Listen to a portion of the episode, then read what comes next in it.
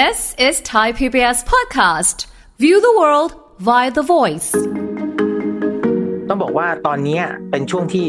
บ้านเราเนี่ยเป็นเป็นจุดที่ทั่วโลกเขามองนะครับเขาเรียกว่าช่วงสุญญากาศ ซึ่งไม่เคยเกิดกับประเทศใดในโลกนี้มาก่อน คือทุกประเทศเนี่ยเวลาเขาจะปลดกัญชามาเพื่อนันทนาการเนี่ยหรือว่าทำพยายามจะทำโปรโมทการท่องเที่ยวเพื่อจะมาดูผลิตภัณฑ์กัญชาอะไรแบบนี้นะครับเขา จะต้องมีกฎหมายออกมาก่อนอย่างเช่น ใน shop ที่จะขายเนี่ยเด็กไม่มีทางเข้าได้ ยกตัวอย่างเช่นว่าจะเข้าต้องแลกบัตรประชาชนหรือพาสปอร์ตถึงจะเข้าไปได้ค่ะเป็นต้น ฟังทุกเรื่องสุขภาพ อัปเดตทุกโรคภัย ฟังรายการโรงหมอ กับดิฉัน สุรีพรวงศิตพรค่ะ This is Thai PBS podcast. สวัสดีค่ะ คุณผู้ฟังค่ะ ขอต้อนรับเข้าสู่รายการโรงหมอทางไทย PBS Podcast ค่ะ พบกันเช่นเคยนะติดตามเรื่องราวดีๆ กันได้เช่นเคยค่ะ กับเรารายการโรงหมอนะคะอะแล้ววันนี้เราจะคุยกันสำหรับเรื่องของทิศทางไปนะในสังคมไทยของกัญชา แล้วก็เรื่องของการใช้กัญชาในต่างประเทศที่เราจะได้ให้คำแนะนำกับคุณผู้ฟังเพิ่มเติมด้วยนะคะ แล้วก็รวมถึงเรื่องของการใช้กัญชานะว่าอันจริง ๆ แล้วเนี่ยมันมีมุมดีๆไหมนะคะ หรือว่ามุมที่เป็นผลกระทบในระยะยาวเนี่ย มันส่งผลกระทบอย่างไรนะคะเดี๋ยววันนี้เรามาติดตามความรู้นี้กัน กับผู้ช่วยศาสตราจารย์นายแพทย์สาภูมิศรีสุมาศูนย์พิษวิทยาภาควิชาอายุรศาสตร์ คณะแพทยศาสตร์โรงพยาบาลรามาธิบดีเอ่อราชวิทยาลัยอายุรแพทย์แห่งประเทศไทยนะคะ สวัสดีค่ะคุณหมอคะครับ สวัสดีครับค่ะคุณหมอคะวันนี้เราคุยกันถึงเรื่องของทิศทางไปของกัญชากันก่อนละกันเนาะว่า ในทุกวันนี้แหละเสรีละนะคะ เอามาใช้ในรูปแบบต่างๆนะคะ ก็ ในต่างประเทศถ้าเทียบกับต่างประเทศอะนะคะ อย่างที่คุณหมอได้อยู่รัฐโคโลราโดมา หรือว่าอย่างประเทศในออสเตรเลียอย่างที่เคยได้ได้ติดตามคุณหมอคุยในเรื่องของเสวนากัญชาเนี่ยนะคะ มันทิศทางของในประเทศไทยกับต่างประเทศเนี่ยมันมีความเหมือนหรือแตกต่างกันยังไง หรือว่ามันมีข้อห้ามในต่างประเทศอะไรยังไงบ้างคะคุณหมอคะโอเคครับผมก็ต้องบอกว่าตอนนี้เป็นช่วงที่ บ้านเราเนี่ยเป็นเป็นจุดที่ทั่วโลกเขามองนะครับเขาเรียกว่าช่วงสุญญากาศ ซึ่งไม่เคยเกิดกับประเทศใดในโลกนี้มาก่อนค่ะนะฮะคือทุกประเทศเนี่ยเวลาเขาจะปลดกัญชามาเพื่อนันทนาการเนี่ยหรือว่าทำพยายามจะทำเอ่อโปรโมทการท่องเที่ยวเพื่อจะมาดูผลิตภัณฑ์กัญชาอะไรแบบนี้นะครับค่ะเขาจะต้องมีกฎหมายออกมาก่อน อย่างเช่นเอ่อครอบคลุมเรียกว่าหลาย ๆ มุมมาก่อนนะฮะอย่างเช่นการควบคุมคุณภาพผลิตภัณฑ์แบบไหนถึงจะเรียกว่าเอ่อเหมือนเราเราปลูกผักขายอะ แล้วอันนี้เรียกผักออร์แกนิกเออมีเกณฑ์อะไรอย่างเงี้ยนะครับเนาะเขาก็ต้องตรวจว่าเออกัญชาที่จะเอามาเข้าในเรื่องของการทำเอ่อยาหรือว่าการทำเรื่องของรัฐเสรีนันทนาการที่เป็นผลิตภัณฑ์มาตรฐานเนี่ยนะครับจะต้องมีความปลอดภัยอย่างเช่น ไม่มียาฆ่าแมลงไม่มีเชื้อราอะไรแบบเนี้ยค่ะก็จะมีเกณฑ์เรื่องของผลิตภัณฑ์อืจะมีเรื่องเกณฑ์ของ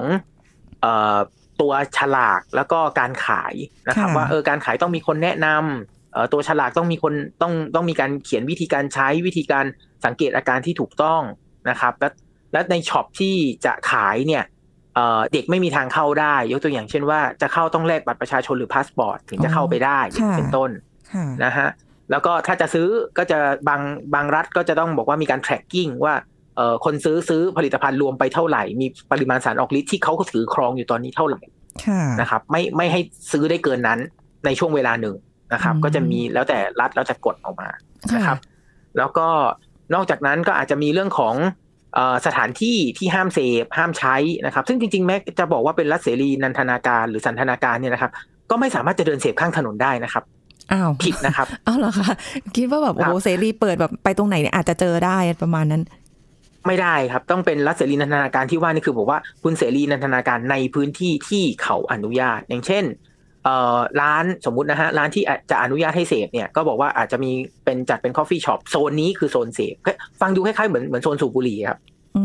มอ๋อคล้ายๆอย่างนั้นค่ะเพราะว่าก็ต้องยอมรับว่าเอ่ออย่างบาง shop เนี่ยเขาก็ต้องบอกว่าเขาเขาเซิร์ฟทั้งทั้งเอ่อผลิตภัณฑ์ปกติ อย่างเป็นร้านกาแฟปกติ แล้วก็อาจจะมีโซนที่บอกว่าเออขายไอ้ไอ้พวกเอ่อผลิตภัณฑ์กัญชาเนี้ยอาจจะแยกโซนออกไป คืออาจจะเป็นดูโอแบบนี้ก็มี หรือว่าเป็นแบบเดียวๆเลยก็มีครับ แบบว่าเออร้านนี้ยังไงก็กัญชาแน่นอนอะไรอย่างเงี้ยก็ก็มีค่ะอืมอืฮะมแต่แล้วเขาก็จะมีกฎหมายเรื่องของสถานที่เสพครับ ค่ะ ดูครอบคลุมทุกอย่างเลยค่ะใช่ยังมีกฎหมายอื่นๆอีกด้วยนะครับ อย่างเช่นว่าถ้าใช้เสร็จปุ๊บเนี่ยเอออย่างของของบางรัฐเนี่ยเขาบอกว่าเขาก็กังวลเรื่องการขับรถค่ะอ่าการความปลอดภัยบนท้องถนนเขาก็จะมีเอ่อเรื่องของกฎหมายว่า ถ้าเจ้าหน้าที่ตรวจนะ คุณน่ะมีกัญชาในครอบครองได้ก็จริง แต่ห้ามฉีกจากบรรจุหีบห่อภายในรถ ถ้าถ้าในรถเห็นหีบห่อที่ถูกฉีกค่ะมีปัญหาโอ้โหงั้นก็ก็คือกลายเป็นว่ากลายเป็นว่า เออเนี่ยเออแทนที่จะขับผ่านอย่างสมัยสมัยปัจจุบันพวกเราเออขับรถผ่านอย่างเงี้ย เออก็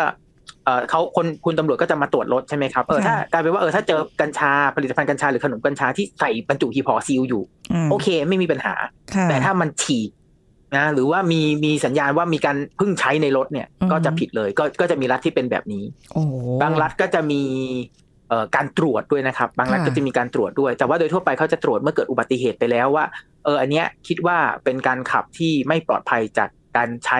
ผลิตภัณฑ์เอ่อกัญชาด้วยหรือเปล่า ซึ่งรัฐเหล่านี้นอกจากจะตรวจเรื่องของสุราก็จะมีการตรวจกันเอ่อสารกัญชาในร่างกายเติมขึ้นมาด้วยครับอ้าวมันมันสารพวกนี้มันยังอยู่ในร่างกายเหรอคะ ถึงแม้ว่าเขาจะแบบเพิ่งจะอ่า ใช้คำว่าเสพก็ไม่เชิงเนอะเพราะว่าของเขาก็ค่อนข้างที่จะเปิดโอกาสโอเพนแล้วเนี่ยใช้คำว่าสูบได้ไหม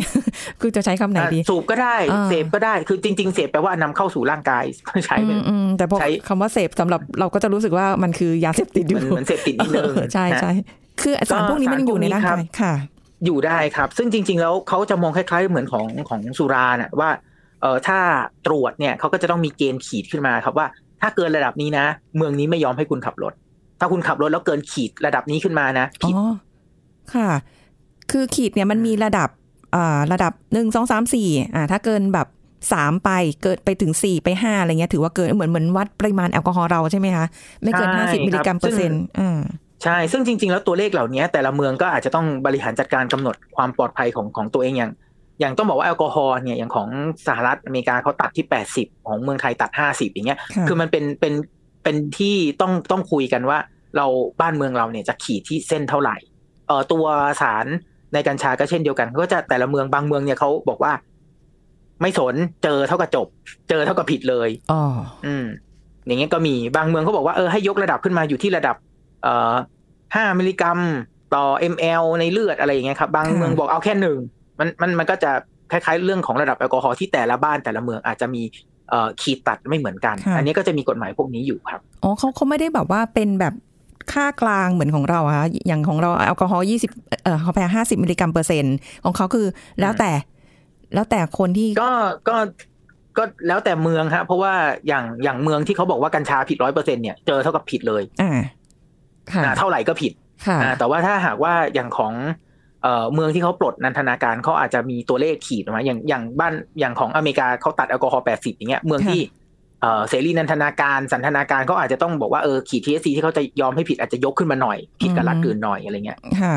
อะก็แล้วแต่รัฐไปนะคะ แต่ว่าใช่คืออย่างนี้ย้ายเมืองย้ายรัฐได้เลยเนี่ยเห็นเอ่อถ้าย้ายเมืองย้ายรัฐเนี่ยนะครับ ต้องต้องบอกว่า เอ่อเขาห้ามนำเอ่อมีอยู่กฎอีกข้อหนึ่งด้วยค่ะ ห้ามนำพกขึ้นเครื่องบิน โอ้อืมถึงแม้อันว่าเนี้ยเป็นเหมือนกันหมดต่อให้เป็นรัฐนันทนาการก็จะบอกว่าไม่ให้ไม่ให้ขนขึ้นเครื่องบินครับค่เพราะว่าเอ่อมันเครื่องบินมันมันไป land ตรงตรงรัฐอื่นได้อะแล้วก็มันไปต่อเครื่องไปประเทศอื่นได้ไปเมืองอื่นได้เพราะฉะนั้นโดยทั่วไปก็เอ่อตำในใน airport เองเนี่ยก็จะมีการตรวจเช่นเดียวกัน ซึ่งสุนัขตำรวจก็จะถูก train มาด้วยว่าเออถ้าได้กลิ่นกัญชาสุนัขตำรวจก็วิ่งวิ่งเข้าหาเหมือนกัน โอ้นะฮะ เพราะฉะนั้นแม้กระทั่งเป็นรัฐนันทนาการนะครับค่ะมันจะมีคนทิ้งผลิตภัณฑ์สมมตินะมีมีมีกลุ่มคนไปทัวร์ค่ะเออแล้วกำลังจะบินออกภายในวันรุ่งขึ้นอย่างเงี้ยมันจะเกิดเหตุว่าเสียดายแล้วก็จะใช้ทั้งหมดเลยแล้วกัน แล้วก็คืนนี้ก็เมาไปเลย เละโอ้ตกเครื่องอย่างเงี้ยก็มีโอ้โหหรือบางคนก็จะทิ้งทิ้งค่ะผลิตภัณฑ์โดยที่แบบเอออย่างเช่นเขาบอกว่าเขาซื้อบราวนี่คุกกี้กัญชามาเฮ้ยกินไม่ทันมเอออยู่ในเมืองนี้มาอาทิตย์หนึ่งแล้วจะกลับแล้วกินไม่ทันค่ะทิ้ง เพียงแต่ว่าเวลาเขาทิ้งเขาอาจจะวางทิ้งเรี่ยราดระเกะระกะหรือว่าเหมือนกับเอ่อทิ้งโดยที่แบบเขาฉีกออกจากขีพอที่มีรายละเอียดเต็มๆของมันไปแล้วอะฮะค่ะแล้วก็วางทิ้งไว้เอ่อกลุ่มคนที่อาจจะมีปัญหาก็คือกลุ่มแม่บ้านที่ที่เก็บเอ่อห้องพักที่พักหรือโรงแรมที่เขาอยู่ใกล้ airport เนี่ยค่ะก็บางทีก็จะบอกเอ้ย เอาแขกให้ขนมวางทิ้งไว้ แช่ทิ้งไว้อืมเออเออถ้าถ้าบางทีก็มีมีเคสเหมือนกันนะครับ คือคือกลุ่มเอ่อ ญาติญาติๆของแม่บ้านหรือว่าคุณแม่บ้านที่เขาทำความสะอาดเนี่ยค่ะก็ไปได้ขนมพวกนี้มาแล้วก็บาดเจ็บ เพราะว่าเขาทิ้งโห มันมีหลายรูปแบบมากจริง ๆ ของใช่อันนี้คือถ้าถ้าเป็นกรณีศึกษาได้เลย บ้านเราออกกติกาแบบแบบเรื่องของเอ่อคือตอนเนี้ยมันมีมันบ้านเราฝั่งเราต้องใช้คำว่าเราล้ำหน้ากว่าเขาคือเราไม่มีกติกาที่ชัดเจนออกมาค่ะนะครับนะผมใช้คำว่าล้ำหน้าแล้วกันนะค่ะเพราะว่าค่ะรัฐที่เปิดเสรีนันทนาการที่สุดก็ไม่ไม่เสรีเท่าเราขนาดนี้นะครับค่ะนะเพราะบ้านเราตอนนี้ก็คือ ไม่มีเรื่องของการตรวจว่าถ้ารถชนแล้วตรวจเจอสารกัญชาจะมีความผิดอะไรเพิ่มเติมไม่มี ค่ะ ใช้คำว่าไม่มีนะครับอ่าแล้วแต่ว่ารัฐอื่นที่เขาเปิดนันทนาการเขายังมีข้อนี้ค่ะแล้วก็เอ่อเรื่องของการนำเข้าสู่สนามบินเนี่ย ของบ้านเขาเนี่ย รัฐนันทนาการเองเขาก็ไม่ให้เอาเข้า ค่ะ แต่บ้านเราเนี่ยกลายเป็นว่ามีนักท่องเที่ยวมาแล้วก็ซื้อแล้วก็ลอยไปต่างประเทศบินไปต่างประเทศไปโดนจับที่ประเทศอ๋ออื่นใช่เขาใช่ใช่อืมที่เป็นข่าวะครับอเพยู่ราะว่าบ้านเราเนี่ยเรื่องของการตรวจเอ่อตรงนี้อาญาจะยังไม่ได้ เซตเอาไว้นะครับค่ะเพราะว่ามันตอนปลดออกมาเนี่ยคือปลดออกมาเลย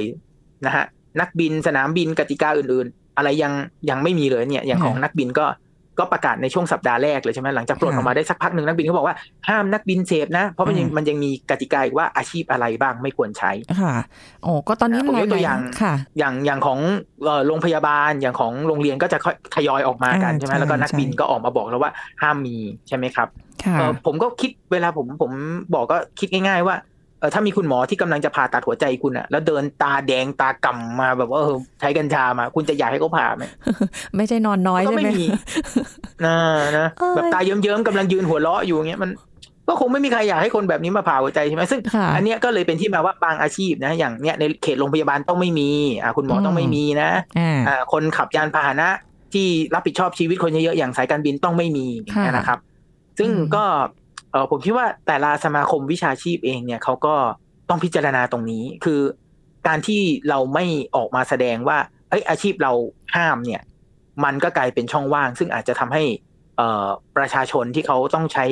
บริการเราหรือว่าต้องต้องมาฝากชีวิตไว้กับเราเนี่ยเขาก็อาจจะเกิดความกังขาได้ เพราะฉะนั้นทางโรงพยาบาลเนี่ยจึงบอกว่าห้ามมีเลยอืมทางนักบินเราบอกว่าห้ามมีเลยค่ะนี่เป็นต้น เรียกว่าเป็นกฎกติกาที่ที่จำเป็นแหละที่จะต้องมีของของแต่ละส่วนนะคะ คือถ้าเกิดใครเห็นถึงผลกระทบหรือความสำคัญยังไงเนี่ยมันต้องมีอยู่แล้วโอ้โหอันนี้คือเสรีค่อนข้างมากพอ อย่างที่คุณหมอยกตัวอย่างว่า แม้กระทั่งเราหิ้วขึ้นเครื่องไป ไปอยู่ทางนู้นโดนจับเฉยเลยงงสิคะอย่างเงี้ย แล้วมันก็กลายเป็นว่าอ้าวก็ในเมื่อเราไม่มี แต่ต่างประเทศอะเขาไม่ได้เป็นเหมือนเรานะคะ ไม่ได้เหมือนกันนะใช่อันนี้ต้องต้องศึกษาข้อมูลด้วยไม่ใช่แบบว่าเออแม้ปริมาณเล็กน้อยเอ้ยมันแค่แค่คุกกี้เองอะมันไม่ได้แบบเราถือไปเป็นขวดอะไรขนาดนั้นนะ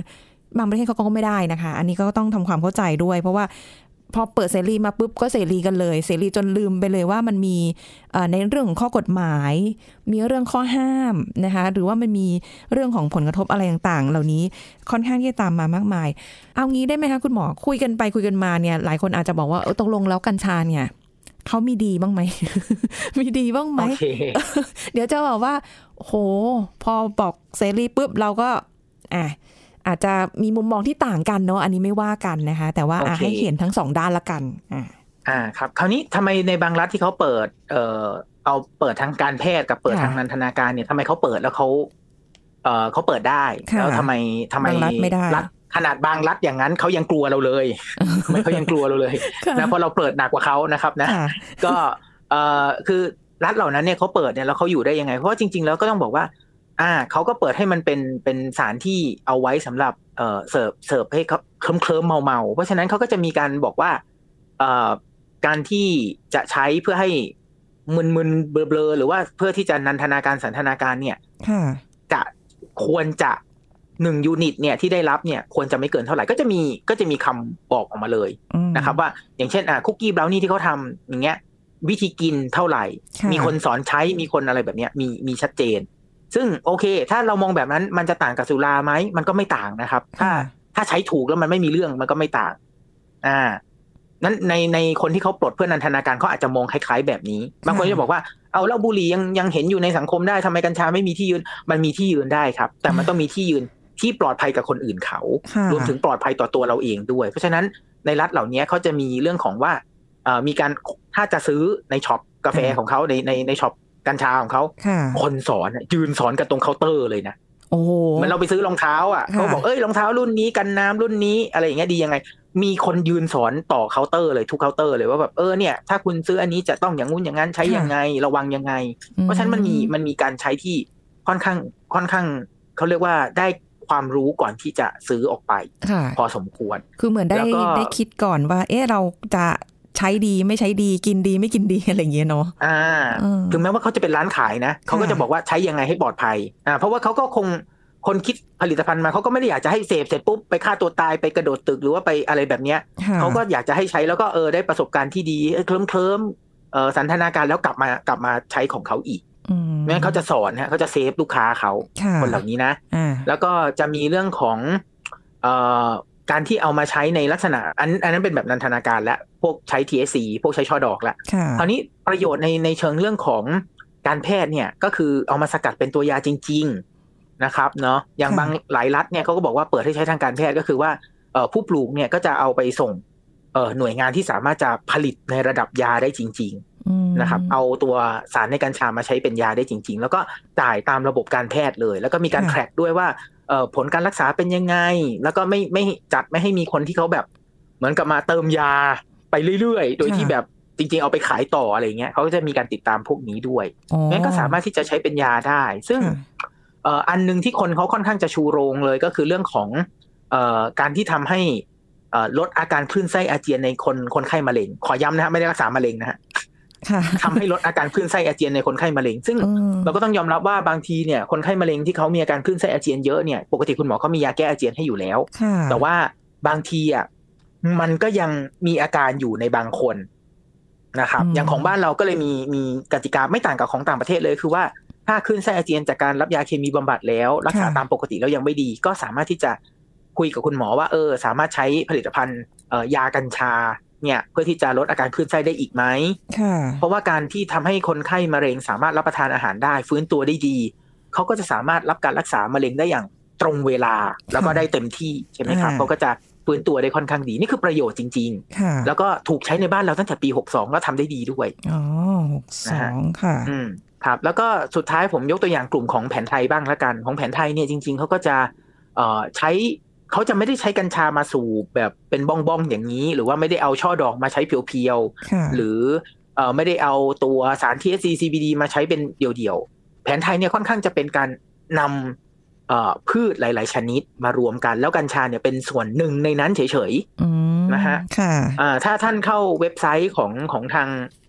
แพทย์แผนไทยแล้วเซิร์ชคำว่าเอ่อตำราสุขสายญาติเนี่ยตำรับยาสุขสายญาติแล้วก็เอ่อ พิมพ์คาว่าเอ่อกัญชานะครับเขาก็จะมีส่วนประกอบให้ท่านดูนะเพราะว่าจริงๆ อันนี้เป็นผลิตภัณฑ์ที่มีในบ้านเราตั้งแต่ปี 62 เหมือนกันนะครับค่ะก็จะพบว่าตำราสุขสายญาติเนี่ยเขาใส่ส่วนประกอบจากพืชเนี่ย 12 ชนิด คิดออกมาเป็นทั้งหมด 78 ส่วนเขาใช้คำนี้นะ 78 ส่วนเจ็ดสิบแปดค่ะมีส่วนของกัญชาจริง ๆ เนี่ยคือเฉพาะใบกัญชา 12 ส่วนอืมซึ่งค่ะถ้าเราจำกันได้คือสารออกฤทธิ์ตระกูล THC CBD เนี่ยมันเด่นอยู่ใน ช่อดอกช่อดอกอ่าใช่ ส่วนของใบเนี่ยมันมีแต่มันน้อยกว่าค่ะนะครับ แล้วก็ใช้เพียงแค่ 12 ส่วนจาก 78 ส่วน เพราะฉะนั้นจริง ๆ แล้วทางแผนไทยเนี่ยเขาเขาใช้ก็จริง แต่เขาไม่ได้ไม่ได้ไปใช้สารมึนเมาเยอะขนาดนั้นค่ะอีกตั้ง 60 กว่าส่วนของเขาอะก็เป็นพืชตัวอื่นนะครับ ซึ่งในตัวของเอ่อตำรับยาอันเนี้ยก็เป็นตำรับยาในแพทย์แผนไทย ซึ่งจริง ๆ แล้วก็มีการ ใช้ในตั้งแต่โบราณแล้วก็เอามาฟื้นฟู แล้วก็เอามาใช้เพิ่มเติมในยุคปัจจุบันนะครับค่ะซึ่งต้องเรียนให้ทราบว่า ไม่เท่ากับการที่ปลูกกัญชาสูบเอง แล้วก็ไม่เท่ากับการที่ไปใช้น้ำมันสกัดกัญชา THC สูงมามาหยดกันเองนะครับค่ะไม่เหมือนกันอืมเท่าที่ฟังดูแล้วคือ อันเนี้ยอยู่ในการควบคุมดูแลของของแพทย์ แล้วก็เรื่องขอครังบการใช้ในปริมาณที่เหมาะสม มันก็จะเพื่อในอะทางการแพทย์ก็ส่วนทางการแพทย์ในสันทนาการก็ไม่เกินไป ไม่เกินขอบเขต แล้วไม่เกิดผลกระทบของคนที่ไปใช้ อันนี้ในรูปแบบของต่างประเทศที่เขาค่อนข้างมีข้อกติกาชัดเจนมาก ๆ เลยอะนะคะเท่าที่ฟังดู แต่ทีนี้ก็น่ากังวลอยู่ในบ้านเราอะมันมีข้อดีนะคะ คุณผู้ฟังคะอย่างที่บอกกันไป แต่ว่ามันก็มีข้อเสียด้วยถ้าเกิดเราใช้อย่างผิดวิธีนะคะอย่างที่คุณหมอย้ำว่า ที่มันจะติดที่มันจะเสพติดได้เนี่ย ก็คือสาร THC ซึ่งมีในปริมาณที่แบบเออเราไปใช้ในสัดส่วนที่ค่อนข้างเยอะ หรือใช้เกิน เอาไปผสมกับอาหารบ้างหรืออะไรบ้าง หรือว่าจะสูบโดยตรงอะไรก็แล้วแต่มันมีผลกระทบของสิ่งเหล่านี้ ได้ยินมาว่าเกี่ยวกับเรื่องของควันกัญชาค่ะ คุณหมอว่ามันก็เหมือนกับการได้ควันกันเหมือนเหมือนกับได้กลิ่นบุหรี่มือสองอะคนที่ไม่ได้ไม่ได้สูบไม่ได้เสพอย่างเงี้ยค่ะ อย่างสมมติไปอยู่ใกล้ๆหรือบังเอิญเดินผ่านหรืออะไรไปอยู่ในตรงจุดนั้นพอดีเนี่ย คนเอาเอาคนที่ไม่ได้ไม่ได้สูบก่อนละกันนะคะ ว่าเขาจะได้รับผลกระทบจากควันกัญชาเนี่ย ได้เหมือนกับการได้รับควันบุหรี่มือสองแบบนั้นด้วยหรือเปล่า โอเค ก็ถ้าในลักษณะแบบนี้นะครับ ต้องบอกว่าจากการศึกษาเนี่ย พบว่าเอ่อถ้าอยู่ในห้องปิด ซึ่งจริง ๆ ในในรัฐเสรีนันทนาการส่วนใหญ่เขาให้สูบในที่เราโหฐานเท่านั้นเนาะก็ส่วนใหญ่ก็คือในห้องปิดอ่า ถ้าอยู่ในห้องปิดนะครับ กับผู้ที่เสพกัญชาสูบกัญชานะครับ ก็จะได้รับกัญชาเข้าสู่ร่างกายได้ด้วย ซึ่งเอ่อในบางการศึกษาเนี่ยถ้าห้องมันระบายอากาศไม่ดีแล้วในห้องนั้นมีคนสูบเยอะค่ะสามารถที่จะตรวจพบ สาร THC สารกัญชาในปัสสาวะของคนที่ไม่ได้สูบได้ด้วย เพราะอยู่ในห้องนั้นนานอ้าวโอ้โหครับ ได้เคลิ้มไปด้วยเลยทีนี้เอ่อแล้วขณะเดียวกันถูกต้องครับหนึ่งในเออสัดส่วนหนึ่งในในประชากรกลุ่มเนี้ย จะเริ่มมีอาการเคลิ้มด้วย คือมีเริ่มเบลอๆเคลิ้มๆแล้ว อืมคือเพราะฉะนั้นถามว่าเข้าสู่ร่างกายไหมเข้าสู่ร่างกายครับ เยอะมากไหมบางคนถ้าอยู่ในที่ที่ระบายอากาศไม่ดีพออ่าอยู่ในห้องที่เขาสูบกันหนักมากจริงค่ะๆจะเคลิ้มไปด้วยเลย มีอาการไปด้วยเลยครับ โอ้กำลังนึกถึงอันนี้เลยค่ะ คุณหมอคะเสพกัญชาอย่างไรไม่ให้รู้สึกผิด คือไปนั่งเคลิ้มอยู่ใกล้เอ้ยไม่ไหวเออแต่นะว่าถ้าเยอะมากพอนี่ก็ขับรถในบางรัฐไม่ได้เลยนะครับโอ้โหอย่าเลย เพราะว่าบางรัฐเขาเขาเขาบอกว่าเออเจอถึงมันถึงขีดที่สามารถตรวจพบได้จริงๆโอ้ เพราะฉะนั้นบางมันอาจจะไปเกินผิดกติกาของบางรัฐว่าเออเนี่ยอืมมันมันเยอะเกินไปแล้วอะไรเงี้ยนะครับอ๋อก็มีบ้างมีบ้างแหมคราวนี้ในความเป็นมือสองอันเนี้ยคนค่ะก็เลยบอกว่า เอ๊ะงั้นถ้าใช้ในที่เราโหฐานมันก็คือใช้ในบ้านใช่ไหมล่ะเอาแล้วค่ะถ้าในบ้านมีเด็กมีปัญหาไหมหรือว่าเออในบ้านมีคนไข้โรคหอบหืดมีปัญหาไหมค่ะปรากฏว่ามีครับอ้าวปรากฏว่ามีเออครับคือคนที่เป็นโรคหอบหืดเนี่ยเขาก็ เขาก็เอ่อมีโอกาสที่จะได้ควันกัญชามือสองหรือว่าเด็กในบ้านก็มีโอกาสได้ควันกัญชามือสองแล้วก็มีการกระตุ้นเอ่อค่ะอาการเหล่านี้ได้เช่นเดียวกันนะครับเนาะค่ะมเอ่อในการศึกษาของต่างประเทศเนี่ยที่เวลาเขาจะมีอย่างอย่างตอนโคโลราโดเขาปลดเนี่ยเขาก็มีว่าเออถ้าเด็กเข้าโรงพยาบาลจะโรคอะไรก็ตามเนาะค่ะเขาก็ทำการศึกษาว่าเออขอตรวจปัสสาวะเด็กนิดนึงคือเรารู้แหละเด็กมาเรื่องอื่นค่ะอ่าก็ตรวจไปอ๋อเออเด็กบางคนเนี่ยมีพบสาร THC ในปัสสาวะอ่อนๆค่ะนะครับ เขาก็ไปซักเลยว่าเออเนี่ยในบ้านเนี่ยมีคนใช้ไหมอะไรไหมก็ปรากฏว่า การที่ปล่อยให้มีผู้ใหญ่เสพภายในบ้านอืมสูบภายในบ้านเนี่ยเอ่อจะมีส่วนที่ทำให้เด็กเนี่ยสามารถที่จะได้รับสาร THC เข้าสู่ร่างกายและตรวจพบในปัสสาวะได้ ค่ะ งั้นแสดงว่าเวลาไปหาคุณหมอเนี่ย คือเอาล่ะอย่างอย่างอย่างบางรัฐในต่างประเทศเขาค่อนข้างจะเข้มงวดในการที่จะตรวจหาเอ่อในปัสสาวะนะคะ แต่อย่างบ้านเราเนี่ยมันไม่ได้เป็นอย่างนั้นน่ะแล้วก็จำเป็นที่จะต้องบอกใช่ไหม บอกคุณหมอใช่ไหมว่า เออ มีการอ่าเสพกัญชามานะหรืออะไรเงี้ยจำเป็นใช่ไหมเนาะเอ่ออย่างนี้ครับ เราในทางในทางการแพทย์นะ ก็ถือว่าต่อให้เสพจนมึนเมาเนี่ย เราก็ยังยังจะบอกว่าเออผู้เสพเนี่ยคือผู้ป่วย อืมนะครับนะเพราะฉะนั้นบอกมาเถอะครับ หรือว่าบางคนเขาบอกว่าเออเขาจะใช้เนี่ยเพราะว่าเป็นความเชื่อว่าจะทำให้เอ่ออาการอนนุนอันนั้นดีขึ้นเนี่ยบอกมาดีกว่าครับ เพราะว่าค่ะในทางการแพทย์เนี่ยเราถือว่าเอ่อ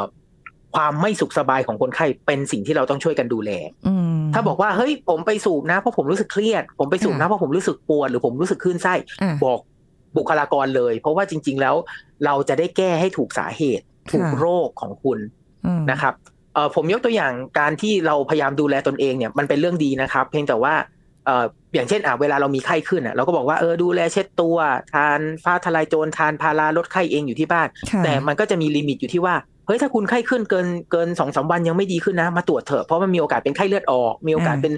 โรคติดเชื้ออื่น ๆ ที่มันจะต้องมีการรักษาเพิ่มเติมคิดแบบเดียวกันฮะค่ะเฮ้ยเรานอนไม่หลับ เรานอนไม่หลับเราเราพยายามนั่งสมาธิเราพยายามอ่าทานเอ่อดื่ตัมวนมเมลาโทนินที่หาซื้อค่ะได้ดื่มนมเอ่ออ่านหนังสือฟังธรรมะสบายๆก่อนนอนอ่าอะไรอย่างเงี้ย เราพยายามได้นะครับค่ะเราพยายามได้ เพียงแต่ว่าเราต้องมีขีดเส้นเหมือนกันว่าเฮ้ยเราพยายามมาถึงระดับนี้แล้วอะอืม เราไม่สามารถที่จะคอนโทรลมันได้จริง ๆ หรือว่าค่ะสมมุตินะต่อให้ไปสูบกัญชาเพื่อที่บอกว่าเออไปสูบหรือไปหยดน้ำมันกัญชาเพราะอยากจะนอน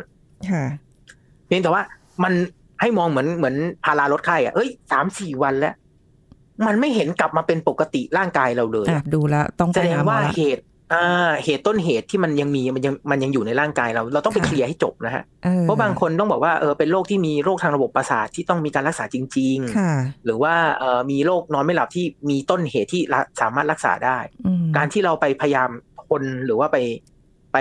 เอ่อใช้ของพวกเนี้ยซึ่งจริง ๆ ก็ต้องบอกว่าเอ่อมันแตกต่างกันนะ อย่างเช่นเอ่ออย่างของอ่า ทานพาราลดไข้เราบอกว่าเออทานพาราห้าหกวันเยอะๆเออค่าตับอาจจะมีขึ้นบ้างใช่ไหมค่ะอ่าเราก็บอกว่าไม่อยากให้ทานเองเยอะขนาดนั้น กัญชาก็เหมือนกันครับเออถ้าบอกว่าเออหรือว่าการนอนไม่หลับอันเนี้ยเราเราลองใช้แล้วเออวันหนึ่งมันโอเค วันถัดมาเราบอกไม่ใช้ไม่ได้อะค่ะไอ้แบบนี้เราก็ไม่โอเคเหมือนกันแสดงว่าต้นเหตุของการนอนไม่หลับของคุณอะ มันไม่ควรจะจัดการเอง เพราะว่ามันมันเรื้อรัง แล้วก็ถ้ามันอาจอาจจะทำนำไปสู่เรื่องของการติดกัญชาอืมวันไหนไม่ใช้อยู่ไม่ได้อย่างเงี้ยค่ะ นะครับอืมน่าสนใจมากตรงนี้ แล้วทีนี้คุณหมอคะเดี๋ยวเราจะคุยกันแบบเพลินกันเกินไป จะหมดเวลาแล้ว ในเรื่องของการเสพกัญชาระยะยาวๆเลยเนี่ยนะมันมีผลกระทบยังไงกับร่างกายและจิตใจกันบ้างคะโอเค ก็เอาทางร่างกายก่อนนะครับ ก็จะมีเรื่องของทางเอ่อสมองนะครับ ซึ่งการพัฒนาทางสมองเป็นสิ่งที่ค่อนข้างซีเรียสมากก็คือเอ่อรบกวนการเรียนรู้สมาธิและความจำและการพัฒนาทางสมองค่ะนะครับ โดยเฉพาะการคิดอย่างมีเหตุมีผลเนี่ยจะเสียค่อนข้างนานมต้องบอกว่า ในการศึกษาเนี่ยเขาเอาวัยรุ่นที่ติดกัญชาเนี่ยหยุดไปแล้ว6ปีอะค่ะความคิดเป็นเหตุเป็นผลยังไม่กลับมานะครับ อันนี้ประเด็นที่หนึ่งค่ะนะฮะประเด็นที่สองนะครับก็จะเป็นเรื่องของทางระบบหัวใจและหลอดเลือด ก็จะมีความเสี่ยงของการเกิดหัวใจขาดเลือดเพิ่มขึ้นหัวใจเต้นผิดจังหวะเพิ่มขึ้นค่ะ ในทางการแพทย์เองจะแผนไทยหรือแผนปัจจุบันก็จะบอกว่าสูตรตำรับที่มีกัญชาอยู่เนี่ยจะไม่ใช้กับคนไข้ที่เป็นโรคหัวใจมหรือโรคหลอดเลือดโรคหลอดเลือดสมองเนี่ยเราจะพยายามไม่ใช้ค่ะนะครับเพราะว่ามันเพิ่มความเสี่ยงตรงนี้ซ้ำเติมเข้าไปค่ะเอ่อมีเรื่องของเอ่อถ้าเป็นกลุ่มที่ใช้กัญชาเรื้อรังก็จะมีเรื่องของเอ่ออย่างของคุณผู้ชายก็จะมีภาวะนกเขาไม่ขันเพิ่มขึ้นอ่านนะครับเนาะเอ่อในการศึกษาเนี่ยก็พบว่าเพิ่มขึ้นกว่าประชากรทั่วไปที่ไม่ใช้กัญชาสองเท่านะครับ ก็คือตัวเลขอยู่ที่ประมาณ 70เปอร์เซ็นย้ำว่า70เปอร์เซ็นต์ค่ะนะครับ เยอะนะฮะเยอะ70เปอร์เซ็นต์นี่เยอะค่ะนะครับนะเพราะฉะนั้นสูบกันถ้าสูบกันหนักมากนะขำขันกันหนักมากนะ ระยะยาวไม่ขันนะครับนะอันนี้ให้ระวังให้ดีอืมแล้วก็เอ่อเรื่องของมะเร็งเนี่ยจริง ๆ แล้วเอ่อพบในลักษณะของเอ่อความเสี่ยงของการเกิดมะเร็งบางชนิดเพิ่มขึ้นด้วยนะครับค่ะเพราะฉะนั้นอืมเอ่ออย่างไรก็ดีเนี่ย กัญชามันไม่ได้ไม่ได้ ดีในทุกมุมนะฮะค่ะถ้าเราใช้เพื่อเสพนันทนาการแล้วใช้เยอะเนี่ยก็จะเกิดความเสี่ยงพวกนี้เพิ่มขึ้น แล้วก็ค่ะสุดท้ายจะเป็นเรื่องของทางจิตประสาทนะครับคือสามารถกระตุ้นให้เกิดภาวะโรคจิตจริง ๆ ได้ แล้วก็เกิดการติดจริง ๆ ได้นะครับ คืออย่างอย่างเอ่อตอนก่อนตอนก่อนหน้านี้ที่เราคุยกันเรื่องของเอ่อการหลอนประสาทที่เกิดระยะสั้นอะอันนั้นค่ะหมดฤทธิ์เขาก็หมดอ่าแต่บางคนมันไปมันไปกระตุ้นให้เอ่อเกิดความหลงผิดหรือคิดผิด และกลายเป็นโรคทางจิตเภทไปเลยจริง ๆ ได้ค่ะครับ อันนี้ก็เป็นข้อที่เราย้ำนะคะ คือข้อดีมีข้อเสียมีต้องฟังทั้งสองด้านด้วยนะคะ คุณผู้ฟังจะใช้อะไรเราต้องศึกษาก่อนให้เข้าใจถ่องแท้นะคะ เพราะว่าไม่งั้นเดี๋ยวมันจะมีผลกระทบในระยะยาวกับสุขภาพร่างกายและจิตใจเป็นห่วงตรงนี้นะคะ วันนี้ได้ความรู้กันเยอะแยะมากมายเลยค่ะ คุณผู้ฟังคะแล้วก็ต้องขอบคุณคุณหมอนะคะที่มาร่วมพูดคุยในรายการและให้ความรู้กับเราด้วยค่ะขอบคุณคุณหมอสหภูมิค่ะ สวัสดีค่ะครับสวัสดีครับ เอาละค่ะ คุณผู้ฟังคะหมดเวลาแล้วกับรายการโรงหมอของเราในวันนี้นะคะ เต็มอิ่มมากเลยขอบคุณที่ติดตามรับฟังค่ะ ครั้งหน้าเราพบกันใหม่นะคะ วันนี้ลาไปก่อนสวัสดีค่ะ This is Thai PBS Podcast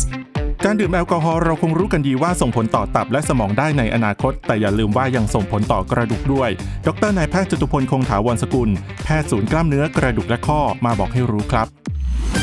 คนส่วนใหญ่เนี่ยก็จะคิดว่า เอ๊ะการดื่มแอลกอฮอล์เนี่ย หรือการดื่มเหล้านี่แหละเหล้าเบียร์ไวน์พวกเนี้ย มันจะมีผลอะไรกับสุขภาพร่างกายโดยทั่วๆไปเราไหม คือคนส่วนใหญ่ก็จะคิดถึงตับใช่ไหมใช่อ่ากลัวตับแข็งนะกลัวตับมีปัญหาค่ะนะแล้วก็อาจจะเกี่ยวข้องกับการสมองใช่ไหมฮะคือถ้าไม่ดื่มแล้ว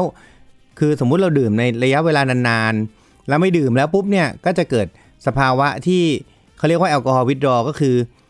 ขาดแอลกอฮอล์แล้วก็ทำค่ะให้เกิดอาการทางสมอง แต่คนน่ะส่วนใหญ่ไม่ได้คิดถึงว่า เอ๊ะมันมีปัญหากับกระดูกหรือเปล่าอืมไม่นึกอ่าถึงอะซึ่งไม่น่าใช่จริง ๆ แล้วเนี่ยมันมีปัญหาโดยรวมกับกระดูกได้อืมอันนี้ก็มีงานวิจัยออกมาบอกว่า พอกินเหล้าปุ๊บ ปรากฏว่าทำให้กระดูกไม่บางนะและกระดูกไม่พรุนหรือพรุนช้าลง เดี๋ยว อันนี้เหล้าหรือนม อ่าใช่ไหมฮะ คือคนก็จะงงว่าทำไมอะเอ๊ะ เออหรือว่างงว่ะอย่างนั้นไม่ต้องหรือดื่มแล้วนมต่อไปนี้ใช่อะดื่มเหล้าดื่มเหล้าไปเลย เออไหนๆอ่าก็ไหนๆแต่มันใช่ไหก็มีงานวิจัยอีกหลาย ๆ งานวิจัยที่ขัดแย้งอ่ามันมีงานวิจัยหนึ่งนะฮะที่บอกว่าการดื่มไลท์ดริงก์เนี่ยนะจะทำให้เกิดโอกาสการเป็นกระดูกพรุนเนี่ย1.3 เท่าของคนที่ไม่ดื่ม นั่นหมายความว่าต่อให้คุณจะกินไลท์ดริงก์เนี่ยนะก็ก็ยังมีปัญหาใช่พรุนอยู่ดี ในขณะที่ moderate drink ก็คือ ปานกลางต่อให้เรากิน2ดริงก์ต่อวัน ปริมาณประมาณ 1.3 เท่าค่ะที่เป็นกระดูกพรุนอีกเหมือนกัน ในขณะที่พอบริโภคเป็นแบบเฮฟวี่3-5 แก้วขึ้นไป กลุ่มนี้เราพบว่ามีโอกาสเกิดกระดูกพรุนเนี่ยค่ะ1.6 เท่า ซึ่งแปลว่าไม่ดีละอ่าเพราะฉะนั้นจากข้อสรุปของงานวิจัยที่ยังไม่ได้ข้อสรุปเนี่ย พบว่าการดื่มมากกว่า 3 แก้วยังไงก็ไม่ดี แต่ 1 แก้วเนี่ย หรือ 1 เป๊กเนี่ยก็ยังถือว่าพอได้เพอเวลาเราดื่มแอลกอฮอล์เข้าไปเนี่ยนะมันจะมีผลอะไรบ้างอยู่ 3 อย่าง 1. ผลเกี่ยวกับเรื่องของการล้มอ่าดื่มแอลกอฮอล์ไปเนี่ยมันทำให้เราสูญเสียการทรงตัวทำให้ล้มง่ายเซล้มอ่าสองการดื่มแอลกอฮอล์เข้าไปจะทำให้การดูดซึมแคลเซียมกับวิตามินเนี่ยมันแย่ลง ปัจจัยที่3เนี่ยนอกจากการดูดซึมที่มันแย่ลงค่ะนอกจากโอกาสการล้มที่มันสูงขึ้นแล้วเนี่ย อีกอันหนึงคือปัจจัยเรื่องของฮอร์โมน ฮอร์โมนในร่างกายเราเนี่ยนะฮะ มันจะมีความสัมพันธ์กับแอลกอฮอล์นะฮะ โดยการที่เมื่อเราดื่มแอลกอฮอล์ในปริมาณที่มากเนี่ย ปรากฏว่ามันจะไปทำให้ฮอร์โมนเพศของชายและหญิงเนี่ย มันลดลง This is Thai PBS Podcast ติดตามรายการทางเว็บไซต์และแอปพลิเคชันของไทย PBS Podcast Spotify SoundCloud Google Podcast Apple Podcast และ YouTube Channel Thai PBS Podcast Thai PBS podcast. View the world via the voice.